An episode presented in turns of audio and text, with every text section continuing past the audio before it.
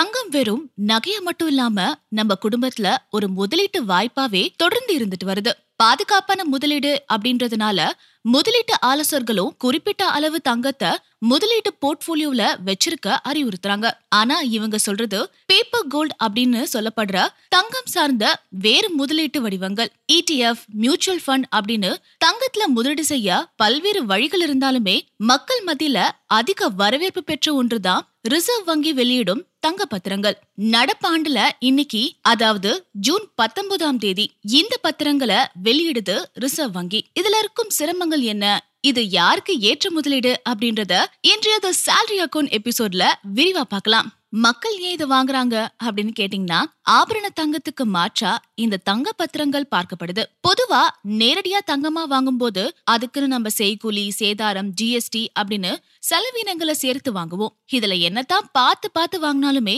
அதோட தரம் மற்றும் பாதுகாப்பு அப்படின்னு பலருக்குமே சந்தேகங்கள் இருக்கவே செய்யுது அதனாலதான் ஆபரண தங்கத்துக்கு மாற்றா இந்த தங்க பத்திரங்களை வாங்கி வைக்கிறதுல மக்கள் ஆர்வம் காட்டுறாங்க. ஆரம்ப காலத்துல தங்கப்பத்திர திட்டம் அப்படின்றது ஆபரண நேரடி தங்கத்தோட தேவையை குறைக்கும் பொருட்டு கொண்டு வரப்பட்டு ஒரு திட்டமா தான் இருந்துச்சு. அதனால இதோட பயன்கள் மக்கள் கிட்ட நல்ல வரவேற்பு பெற்றனால ஒரு கவர்ச்சிகரமான முதலீட்டாகவும் மாற தொடங்குச்சு.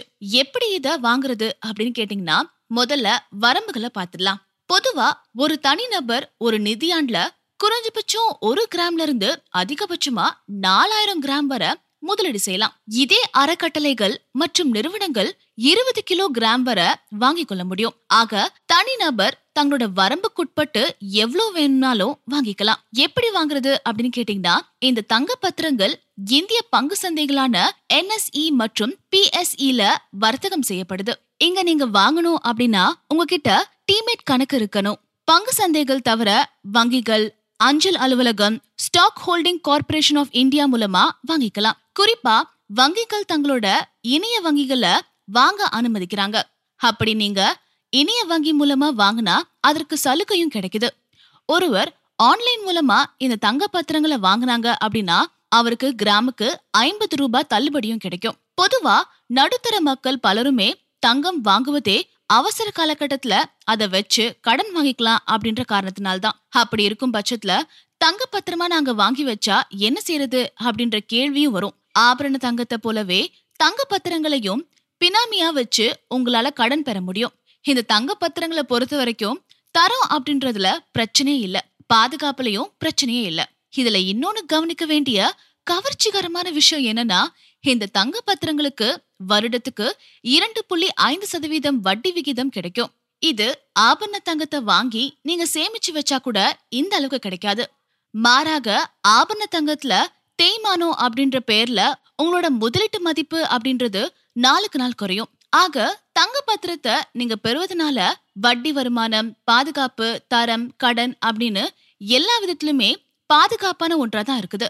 அதனால தங்க பத்திரத்துக்கான வட்டி உங்க வருமானமாக சேர்க்கப்படும். அதுக்கு நீங்க எந்த வருமான வரி வரம்புல வரீங்களோ அதுக்கேத்த மாதிரி செலுத்தணும். வட்டி வருவாயில டிடிஎஸ் பிடிக்கப்படுறது இல்ல சலுகை இல்லையா? அப்படின்னு கேட்டீங்கன்னா தங்க பத்திரத்தோட முதிர்வு காலம் எட்டு ஆண்டுகள் ஆகும் இந்த பத்திரத்துல முதலீடு செஞ்சு எட்டு வருஷங்கள் முதிர்வடையும் வர காத்திருந்தா நீண்ட கால மூலதன ஆதாய வரி இல்ல. எட்டு வருஷம் முதிர்வு காலம் அப்படின்னா நடுவுல விற்பனை செய்ய முடியாதா அப்படின்ற கேள்வியும் எழலாம். உங்களால முன்னாடியே தங்க பத்திரத்தை பங்கு சந்தையில விற்று கொள்ள முடியும். அப்படி இல்லனா குறைந்தது அஞ்சு வருஷம் தாண்டினா உங்க தங்க பத்திரத்தை நீங்க பணமா மாத்தலாம். அதனால இது ரெண்டுத்துலயுமே மூலதன ஆதாய வரி உண்டு. நேரடி தங்கமா அதுக்கப்புறமா வாங்கிக்கலாமா அப்படின்னு கேட்டீங்கன்னா பொதுவா பலருக்கும் இருக்கும் ஒரு சந்தேகம். தங்க பத்திரங்களுக்கு பதிலா தங்கமா பெற்றுக்கொள்ள முடியுமா அப்படின்றதுதான்.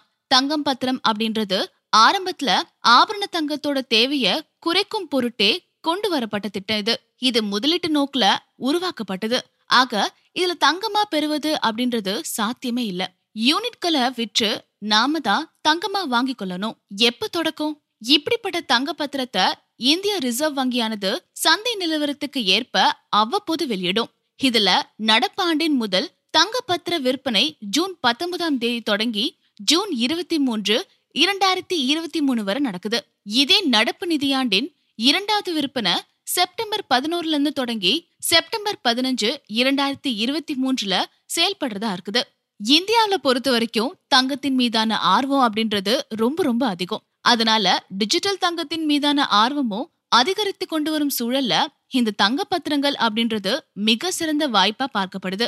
நீண்ட கால நோக்குல பாதுகாப்பான முதலீட்டு வாய்ப்புகளை நீங்க தேடிக்கொள்பவர் அப்படின்னா இந்த பத்திரத்தை நிச்சயமா நீங்க வாங்கலாம். இது மாதிரியான பயனுள்ள எபிசோடுகளை மிஸ் பண்ணாம கேட்க மறக்காம ஹலோ விகடனை சப்ஸ்கிரைப் பண்ணிடுங்க.